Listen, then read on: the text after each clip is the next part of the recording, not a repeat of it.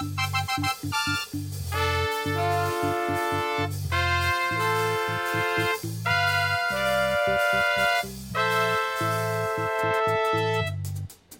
morning, good morning, and welcome to Back from the Brink. I am Todd Brinker. Aaron will be joining us shortly. So, as we left the radio show today, we're talking about a gentleman who lives on an island off the coast of Italy, and the island was privately owned for many years. The man is 81 years old or 89 years old. Uh, he's 80 something years old. Back in when I was 80 something, uh, 1980 something. That's a that's a, a reference. Uh, anyway, the um, he'd been living on the island for 30 years, basically as a caretaker. It was a privately held island. Uh, he landed there actually by accident. He was sailing somewhere, and and he just uh, he took over for a previous caretaker. He lives in the one building. It's a mile long island. Anyhow, the property has now shifted ownership um, and is owned by the Italian government, who has designated it as a national park. And they're saying you can't live in a park, and so they have booted the poor man off the island. Now, I don't understand why you leave uh, why you wouldn't leave the poor guy there. He's been there for uh, 30 years. Okay, he landed in 1989. He was trying to sail to Polynesia and he landed on the island. He's a former teacher. He fell in love with the mile long island of pink sand and took over the previous caretaker. And he says he's ready to do all he can to stay there. I wouldn't know where else where, where else to go. Uh, and so, uh, anyway, it's now owned by the La Maddalena National Park, uh, whose president considers the man, uh, Mr. Morandi, to be an illegal occupant and points out that the structure he lives in has been modified in ways that are not legal. Who cares? The man's 80 bajillion years old. He's 81 years old. And, and you know, I mean, I suppose if you're 79, 81 doesn't seem too old but he's been living there for 30 years. I don't know why he's not being grandfathered in unless he's doing unless he's living in an unhealthful environment and is and in, no longer has his his senses, which doesn't seem to be the case, and that he's having a coherent conversation with people interviewing him. Um, he apparently has thousands of supporters that are asking him to just to let him be grandfathered in and stay there as the caretaker. Um, and he says they'll have to drag me away. Um, but uh, they say that they're renovating the island. Now, how do you renovate a park? It's basically left to the wild. I mean, you pick up trash. That's kind of what his job was as the caretaker. Was he walked the perimeter of the island, picking things up and keeping it looking beautiful and pristine? I don't know why they don't hire him as a park ranger and let him live there. It seems to me like this is a a failure of government and an intrusion on you know somebody for the sake of picking on them because they can. Um, you know, like I said, unless there are some very specific safety things that are not being presented clearly here, it just seems like a uh, unnecessary unnecessary cruelty in this world that has enough cruelties. And so, let's hope that it gets resolved and we have a happy ending to the story at some point because uh, this is no bueno. So, um, we talked earlier about uh, President Trump's tweets that you know maybe we should delay the election because he's concerned about um, universal mail in voting. Well, I don't think anybody has said universal mail in voting. I think what they've talked about is making mail in voting an option for people who don't feel like they want to go out in public to poll polling places uh, because he compares that to absentee voting, which he, he which he says is good. And it's like, well, okay, yeah, telling everybody they have to mail in vote. I don't know. I haven't heard anybody say that's what they want to do. Um, so I think he's he's arguing against something that doesn't even exist. Um, you know, but he's using that as a means to basically set the stage for telling people that, hey, you know, this is going to be inaccurate and fraudulent election, so I will ignore the results if I don't win. If I win, then obviously it's exactly right, and that's what was supposed to happen. Um, and I think you know that's his attitude. So he's he's he's setting the plate, and I don't like that at all. Um, you know, and the idea of delaying the election um, until we get past COVID is also um, a bad move. I think we the election happens when the election happens, and uh, people go to the polls or they mail in vote, uh, and you know whether that introduces more or less fraudulent voting, I I don't know. Um, but I think we deal with it. I think we deal with it as a country. I think we figure out a way to get around it. Um, shortly after that, that was this morning, he sent that tweet out. Uh, shortly after that tweet, he sent one out saying drug prices will soon be lowered massively. Big Pharma are advertising against me like crazy because lower prices means less profit. And uh, when you watch a fake ad, just think lower drug prices. So that implies that he is going to um, has that he has a plan to lower those prices or put some sort of constraints on big pharma to manage those prices. I haven't heard that he's announced anything there. We'll see if something comes of that or whether that's just what popped into his head uh, this morning as he was tweeting because he got irritated. Um, at the same time, his opponent in the in the fall election, Joe Biden, has uh, said that that next week he will announce his running mate, and so he is uh, apparently they they they took a picture of him and he was holding his his monogrammed notepad. He's got a Joseph R. Biden Jr. notepad that he writes things on, and in in clear print he has the names of uh, of potential candidates. The top of the list. That doesn't mean that she's the first person on the list in terms of who he thinks he wants to pick, but the top name on the list was uh, Kamala Harris, and under the names, he uh, he put do not hold grudges. Uh, campaigned with me and Jill. She's talented, great help to campaign, re- great respect for her. Um, and uh, then there's other names. His hand obscures part of them, but clearly he has a list. I mean, literally a list that he's working down. Good morning. How you doing, Aaron? Good. I'm good, Todd. How are you? Dandy.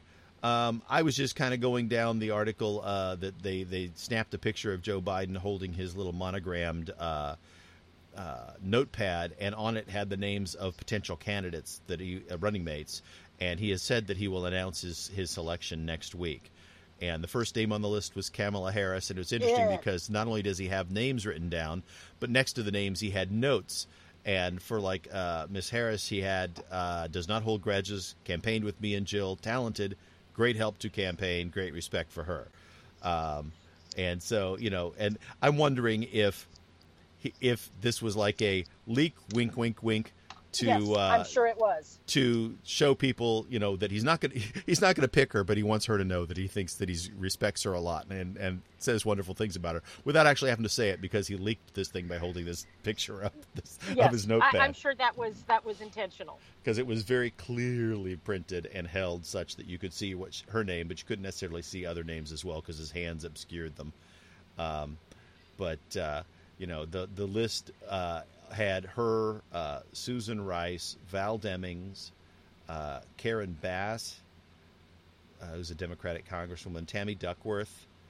Uh, Elizabeth Warren is still uh, considered one, of the, Ew. and those are sort of uh, the top of it. Gretchen Whitmer is considered um, on there. Stacey Abrams is one of the ones that's a possibility. Uh, Keisha Lance Bottoms, the mayor of Atlanta, um, and so you know he's got a fair number of of ladies, and a good number of them are African American as well, which um, I think is something that he.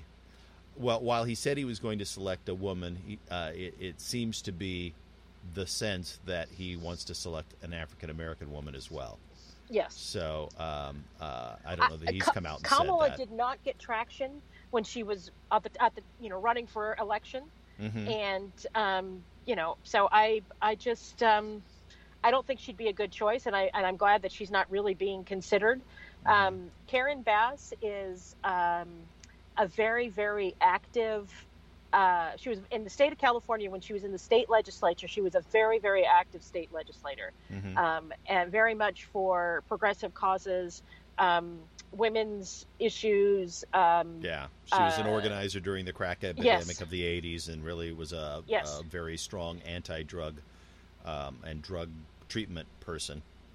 Yes. Yeah, yeah. So she has she has uh, she has her props and a good reputation, and and and um, you know is considered, I think, one of the top people uh, there. I think Val Demings is the uh, she's a um, representative from the state of Florida, and uh, um, she was one of the House managers during the impeachment trial. One of the few people that people actually went out of their way to to on both sides of the aisle to to acknowledge was um, sort of the fair and balanced sensibility in the room uh, when there wasn't a lot of that going on. Right. Yeah. Yeah. Um, So um, it'll be interesting to see. I, you know, and I, I kind of given up. Maybe not.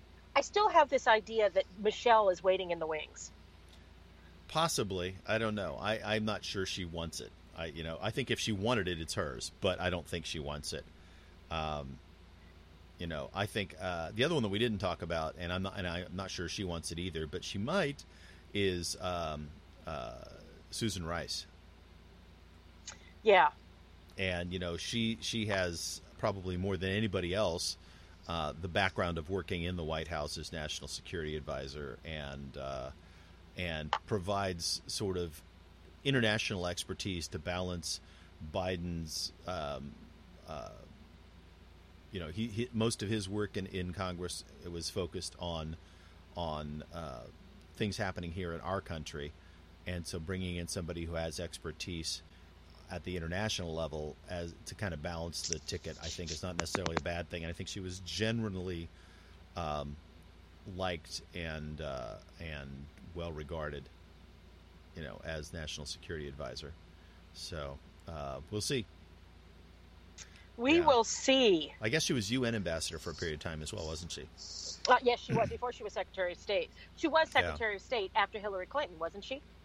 Uh, I believe so. Yeah, yeah. She succeeded Hillary Clinton, and uh, yeah, um, un, she, I think it was under um, uh, some comments that she made shortly after the attack in Benghazi that also kind of like um, caused some issues um, for her, and so. Um, and apparently, she's the only person on the list who's never actually run for public office. She's been appointed to positions, but she's not been a. So we don't know how she is at politicking, at going out and running for the office. So, but again, it's vice president, so it's one of those things where it's it's really really weird how we we like jump all over our presidential candidates and and you know pick on them for scratching their nose during a debate or or you know their posture or their you know if their brow looks too sweaty and the vice presidential candidates they usually get one debate and and most people don't watch it and No, people and yet care. this person's you know a heartbeat away from the presidency and yet you know the vice president really in a lot of ways is in the election irrelevant to the election and yet so relevant to being elected you know Yes. it's, it's it's it's really a weird political thing in our country where our vice presidents are, are really overlooked right up until you know something happens to a president and the vice president then has to ascend to the duties of president it is bizarre. Who knows? It is knows? bizarre. So You know- yeah, I mean, I, I I'm still really thinking about um, uh, The guy on the is- island. Yeah. yes, but I was really thinking about Trump's tweet. Sorry, Trump's Right. tweet where he, uh, you know, was talking about postponing the election, which I think that would trigger a civil war instantly.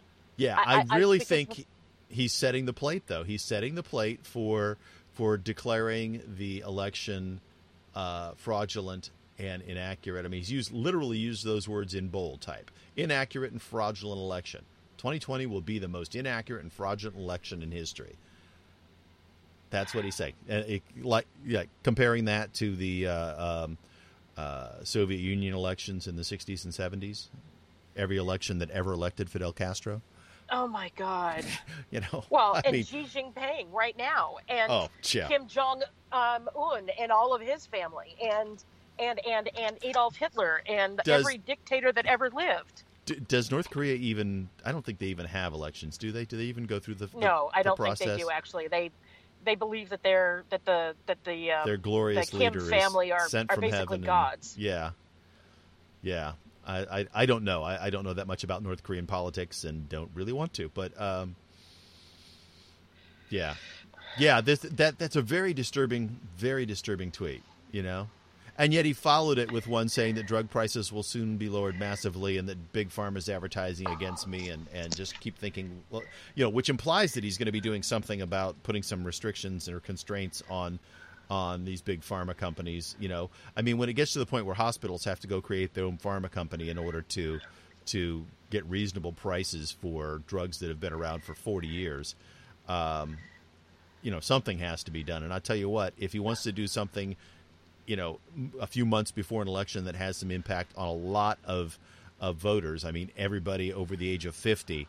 Um, you know, because uh, somewhere in the age of 50 is when people typically start taking a regular drug for cholesterol, high blood pressure, you know, whatever kind of you know but there's just a lot of people that are taking medications. And you know that's a time when people become very very aware of the costs of health care yes um, it is. you know that and i guess when you have really young children and are running your kids back and forth to the doctor for all of their you know wellness checks and bumps and bruises that come with being you know four um, you know that's yeah. the other time that you spend time thinking about doctors and costs right um, but usually then you're you're uh, you've got a fairly decent coverage through your employer and you're you're working and you're you know well I guess not everybody is but I mean but a lot of people you know your average middle class person uh, is is uh, you know not worried about like lack of income these days.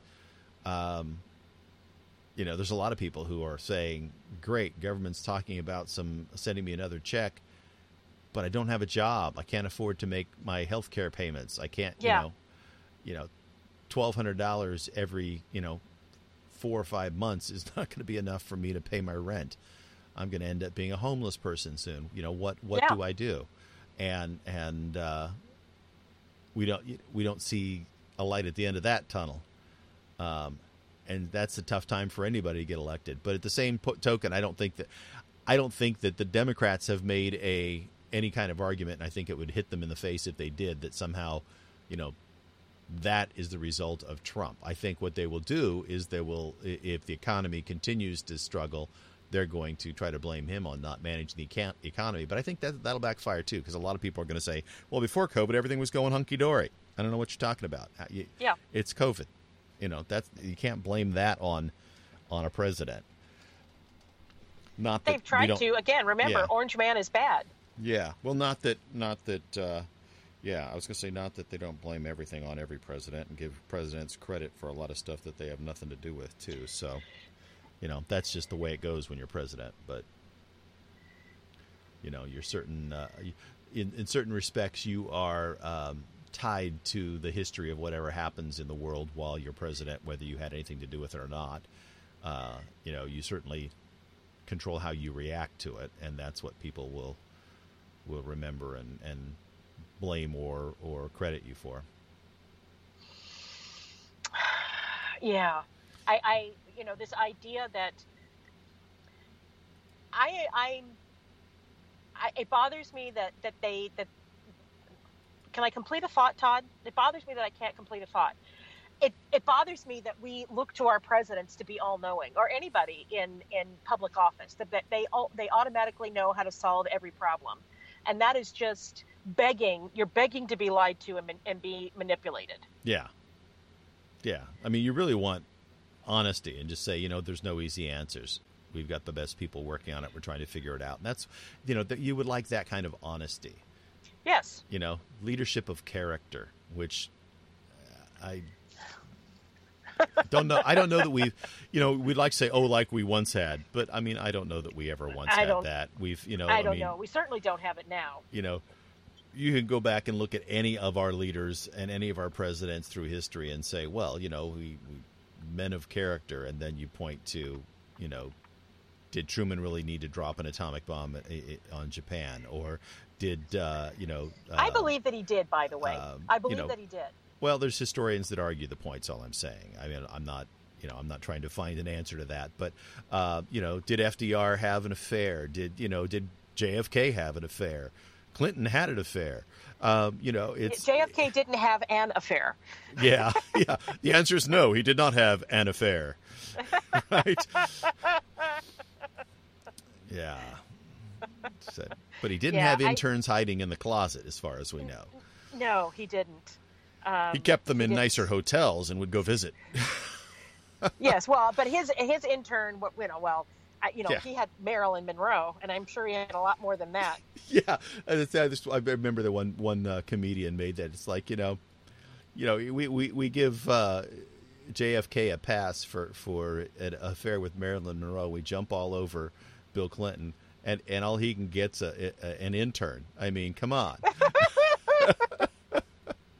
it's like, gee whiz. Um, yeah, yeah. So I don't know. You know, uh, the science world will be rocked because they think they have actually discovered where the rocks from Stonehenge came from.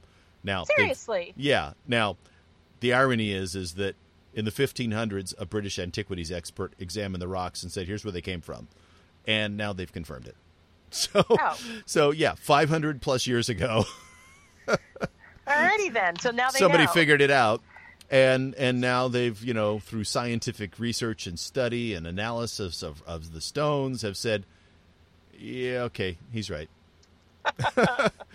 they came from about 15 miles north of where they are. Um, the lo- th- we're talking about the larger stones. The smaller blue stones had already been tracked to a location in in Wales. Um, it is really astounding to think that, that rocks of that size, though, were, were moved around, uh, given the age that they believe that they were, the time in which they were placed there. Um, you know that that uh, you know basically quote stone age people were moving large, large, large rocks around like that because these things are huge.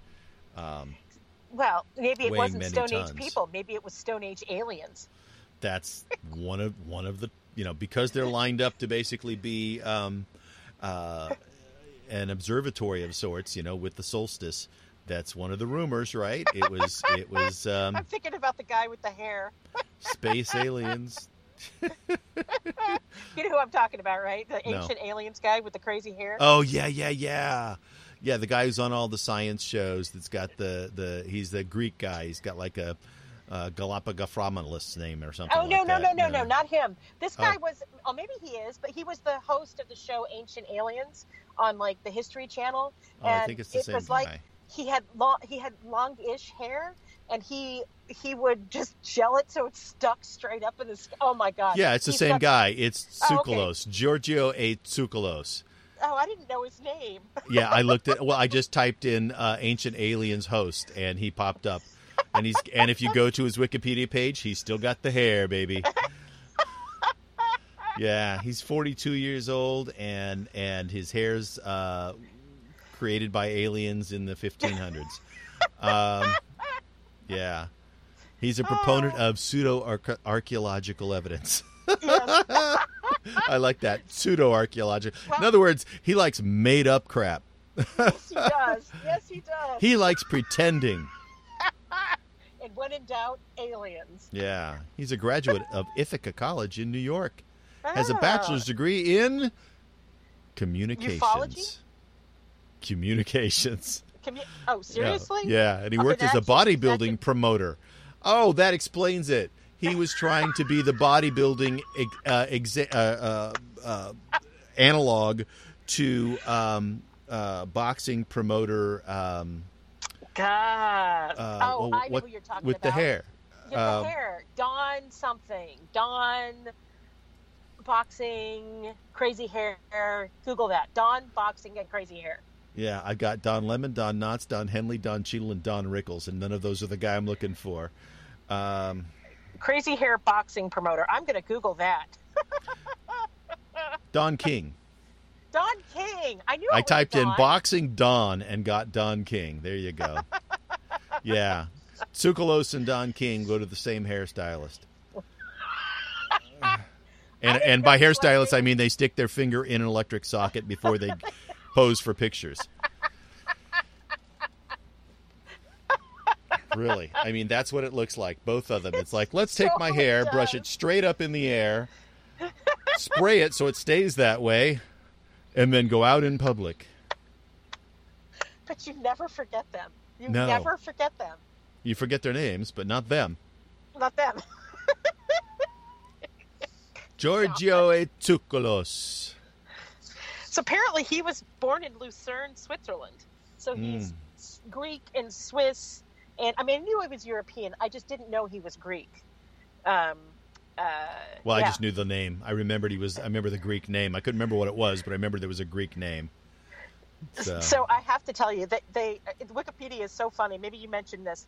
Um, as his occupation, producer, television personality, and believer in a- ancient astronauts. yeah.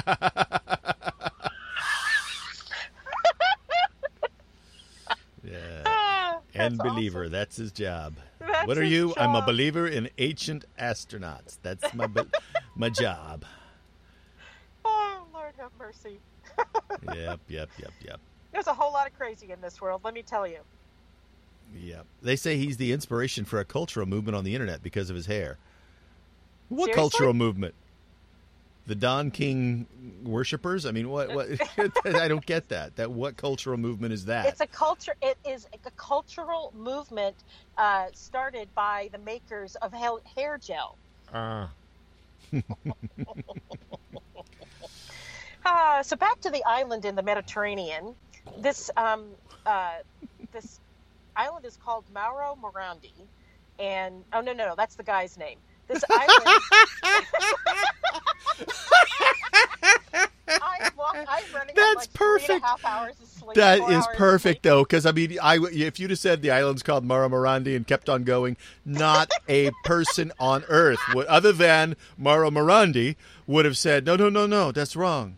Yes, that's me. That that no, that, that- that's me. It's me. It's like that commercial going Marco Polo. Polo, Si, yeah. si, si, it's Marco Polo.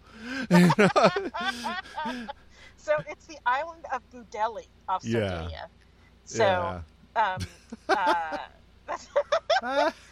okay, so, so oh, mighty um, Maro, on Budelli. What was that? I said Maro on Budelli. on Budelli. He has lived there for 30 years, um, and Sardinia. th- So he's lived in this island off the coast of Sardinia for 30 years, and it's it's soon going to be taken from him. Italian And he's 81 authorities- years old. I know. Plan to refashion the former World War II station Morandi occupies as an environmental observatory, meaning the 81 year old caretaker must clear out. But as you might imagine, he's digging in his heels. Uh, he says Budelli has been his only home since he arrived by chance while trying to sail to Polynesia. So he's not a very far. good sailor. Sailor. No, and that was in 1989. Hey, you know what though? If you're sailing to my or to Polynesia and you land on that island, um, uh, I mean, if you see pictures of it, it's sandy It's beaches. It's beautiful, and it, you know, Yes. okay, it's only a mile long, but you know, I say that they should start a a, uh, a petition to to hire him as a um, um, uh, park ranger. Yeah, Hire like him as a park ranger, there. and Yeah, he's and what's he going to do? He's going to get up every morning. He's going to walk around the perimeter of the island and pick up flotsam that has pushed ashore to make the place look pretty. And and you know, uh, what's he going to do? He's 81 years old. He's been there 30 years. Leave the guy alone. So, since 2015, this island has been owned by the La Maddalena National Park. Um, and the president considers Morandi to be an illegal occupant and points out that the structure he lives in has been modified in ways that aren't exactly legal either. And this is the quote Nobody wants to chase him away, but what title does he have to stay since the island is no longer private? That's And this is Fabrizio Fansu. Fanisu. Fonsi- Fabrizio. No, Fabrizio. yeah, Fab- Fabrizio. No, the way you got to say this is nobody wants to chase him away. But the what title does he have to stay since the island is no longer private? You sound like Count Chocula. Blah blah. Nobody, nobody wants, uh, nobody wants uh, to chase him away. But uh, what does the title have to stay since the island is no longer private? Apparently, the eviction battle has been going on for years, but construction work is now just months away. They're getting ready to do work on the man's house. I say give him a tent, mail him a tent. Everybody pitch in. We'll send him Seriously? Yeah. and just say, you know, fine, you're going to work on that. When you get done, I'll move back in. In the meantime, I'm going to live over here. Give him a, you know, if he can't live on the island, let him live on a houseboat off the island Yeah. and like come to the island or something. Apparently, he's backed by thousands of supporters, and and they request that authorities agree that he can return as caretaker. And uh, you know, he says they're going to have to drag me away, and I don't blame him. I just I don't think this either. Is, this is awful. I mean, what's he gonna do? it's like great. We we want the island to be, be pristine. Well, guess what? That's what he does. He keeps Yeah. it pristine. Yeah, it's it's pristine now, and he's been there for thirty years. Yeah, so he's he's doing it for free. exactly. hire the man and and let him stay there What harm is he doing? Yeah, Evil some government. bureaucrat is upset because it's he's not where he's supposed to be. Yeah. Dumb Well, right. Does he have to be there? Or Count Chocula is going to come and get you. That's right. hey. What what title does he have to stay since the island is no longer private? God. So you know how hot it's supposed to be here this weekend? Too damn hot. 108 in San Bernardino. Yeah. That's I'm- insane. I'm going to go crawl into my my shack out back because it's very cave like. I'm going to keep the lights dimmed down to almost nothing, keep the air conditioner blasting in my little eight by ten cell, and uh, and just hunker down because yuck, 108, 108. Yeah. yuck. You know, it's it's. I, I hope that pools are open at like at like uh, in Mm. homeowners associations and apartment complexes and you know Yeah. all those places because when it's 108 outside, if you can't afford to run your air conditioner, you people die in that heat. Yeah, I mean, you know, take a shower a couple times a day. You know, fill your bathtub and dip into that every once in a while. Just getting wet and drying off will help make you feel better um, and keep your body cooler. But yeah, it's just ridiculous um, the heat. You know, welcome to living in a desert, right? Um, Yep. And we get we know this happens every year, sort of August to September. That's our hottest time of year. We're going right into it now. Um, it's my least favorite time in Southern California. It really is. Um, I am not a fan of the hot, hot weather. It's the one thing I don't like about living here, to be honest. Um, you know, when we roll around into our fall, which lasts until, well, next July, um, you know, that's my favorite time of year. I honestly, my favorite time of year is what we call, it's technically winter, but it's we get kind of like fall like weather here, and that's when I like being here. Um, yes. you know, cool evenings, you know, warm but not ridiculous days. Right now, we're going into ridiculous days. Yeah, and it'll be ridiculous until Halloween. Yeah, it's going to be ludicrous mode on the weather for a while, and it's like Grumble, bleh. grump, grumble, grump. Right. My biggest complaint or biggest concern for me is is that you know you talked about not sleeping well last night. When it starts getting hot and not cooling off at night, that's when I don't sleep well. And then the alternative is is spend a fortune on air conditioning, uh, or just not sleep well because it's too hot. You Yep. know, and a fan doesn't cut it. No, well, and I, I don't, I think, I don't know why I couldn't sleep. I just woke up at two, and I, I kind of laid there for about thirty minutes and was like, okay, well, I'm, I'm just going to lay here. I'm going to get up and work, and so I did, and it was actually really productive. But I'm a little feeling a little silly, a little punchy right now because Mhm. I'm I'm running Sleep on adrenaline. deprived, Yeah. Yeah. Well, and that happens. You know, I mean, everybody has those days. You just hope you don't get a long series of them because then you just Yes. become a, a, a basket case. So, yeah, I don't know. I, I've I've tossed and turned a little bit the last couple nights as well, and I think part of it is just, um, uh, uh, like you said, just the stir craziness of of COVID. You know, I mean, it's like, hey, it's an outing. I get to go to the grocery store today. You know, and and and and yet even when you're doing that you sort of feel like you want to you know cinch your mask down run in get what you want and run out as quick as possible so that you're not spending a lot of time in there because you don't know uh, i gotta say though uh, the last two times that I've been to the grocery store, I have not seen anybody wearing their mask on their chin. It seems like the word has gotten out that that's a bad look. That, that unless it's pierced, you do not breathe through your chin. Yeah, yeah. It's like people. Oh, that just. It's been a pet peeve of mine. It's literally all I can do not to bark at somebody when they're wearing their mask on their chin. I, I literally want to take mine off and put it on my elbow and say, "I'm not really wearing this, and neither are you." so if you have a stoma, do you have to mask your stoma? Or even not if you have to. Should you? I think you probably should. If you're breathing so if breathing you in wear there, a scarf, I would. you have to wear a scarf. I think honestly, I think a lot of people who who have a stoma do. They wear uh, like a scarf or something or an ascot yeah, because it freaks kind people out. yeah, yeah, just you know, because it you know it's not a good look. Um, whatever the reason is that you ended up having to have it, it's just you know. Uh, but yeah, I mean, wouldn't you want if if you're breathing in and out there, wouldn't you want to cover? I mean, just like you'd want to cover your face to protect yourself, you'd want to cover Yes. that to protect yourself, and likewise, you would exhale through there. Um, you know, I I doubt that there's as much saliva and stuff, but there is liquid. The lungs are moist and damp, and so yeah, I would suspect Yeah. that that's a. Do people with stomas still cough? I don't know. the things we ponder on a Thursday morning. Yeah, I yeah. don't know. This is in my head. I've never considered whether or not, um, uh, you know, uh, what was it we were talking about about uh, what is and isn't halal and kosher, and Oh, yet, yes. and yet, I wonder about whether or not a person with a stoma would cough. You know, I've got a tickle in my neck. you know, let me clear my throat with a pipe cleaner. Um, Ew. You know, uh, yeah, I, I, I know. this, this conversation has taken a Seinfeldian turn. It really has, and um I can't help but uh, blame you. It's all your fault. It's my fault. You didn't sleep last night, and this is where we go. So, a site Oh, involved in the. Madeleine McCann investigation has led authorities to a hidden cellar. German police have discovered a deep 50 foot wide hole in an allotment garden at a holiday chalet in Seals, Seals, Slees, Seals, Seals, S E E L Z E, Seals, roughly five miles northwest of Hanover, Germany.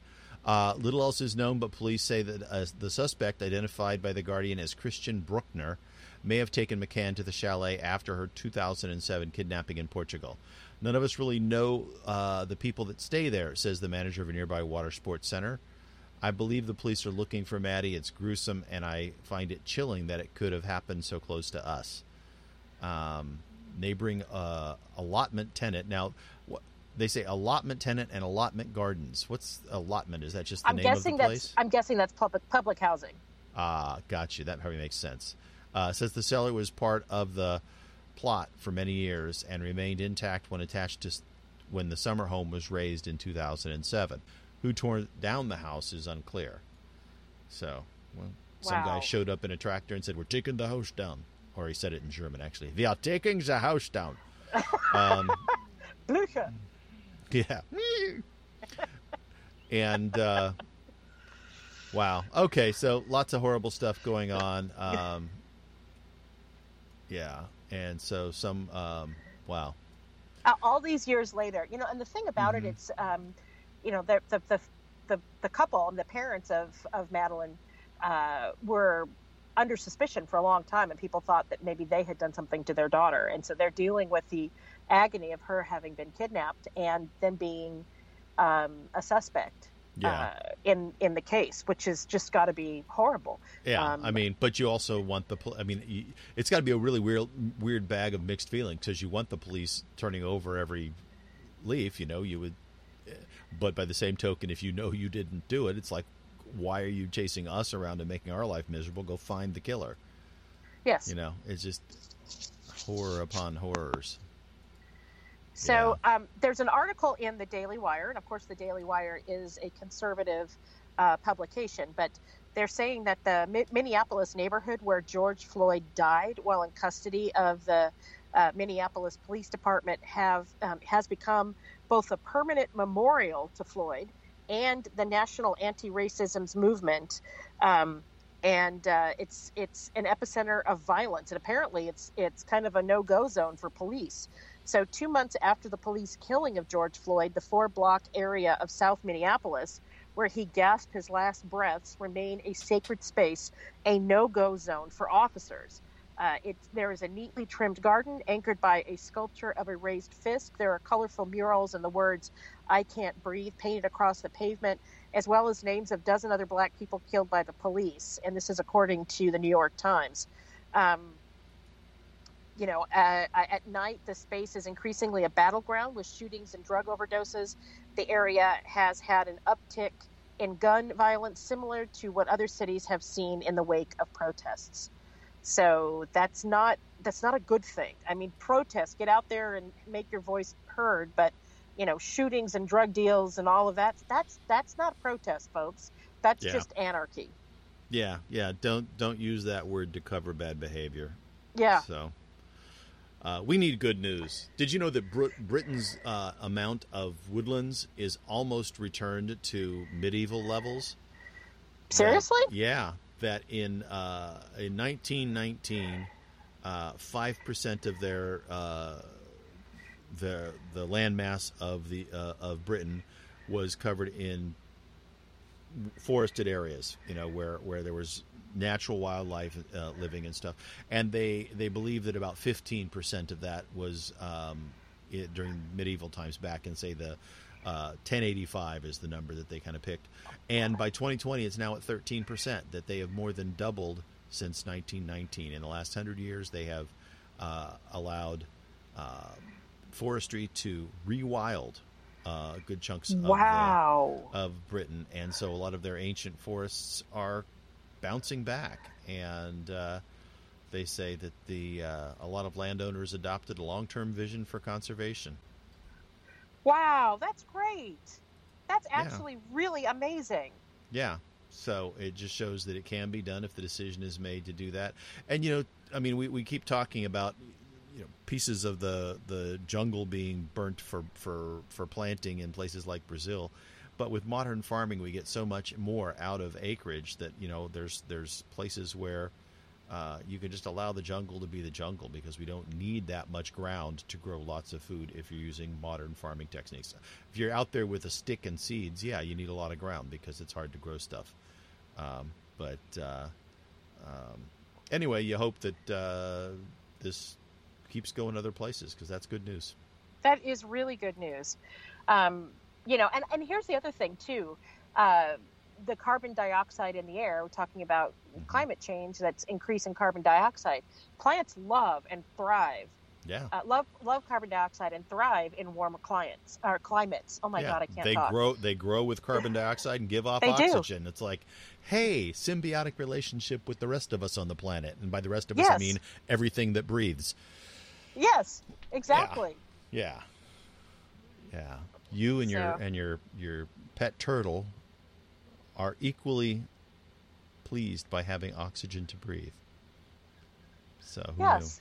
Who knew? Well, knew? we all knew? knew. So the warmer the warmer temperatures, that's good for the plants. It's not necessarily good for the human beings, but it's you know, in how we live our lives, we're going to have to make adjustments. But it is good for the plants. Hmm. Yeah, absolutely. You know, biologists in Finland have developed a vaccine to help protect bees from some of the um, uh, viruses that have actually been attacking bees because they found that to be part of the reason that certain beehives have, have not prospered.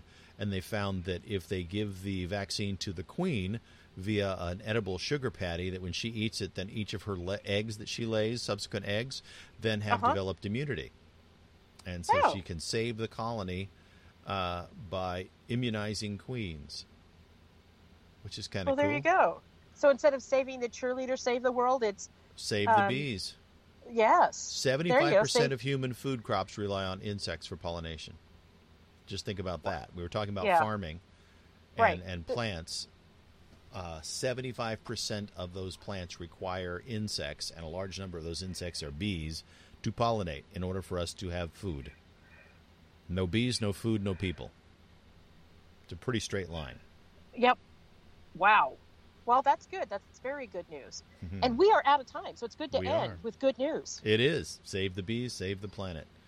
So, uh, thanks for joining us on Back from the Brink. I'm Todd Brinker. I'm Aaron Brinker. Have a great day, everyone. A lovely day.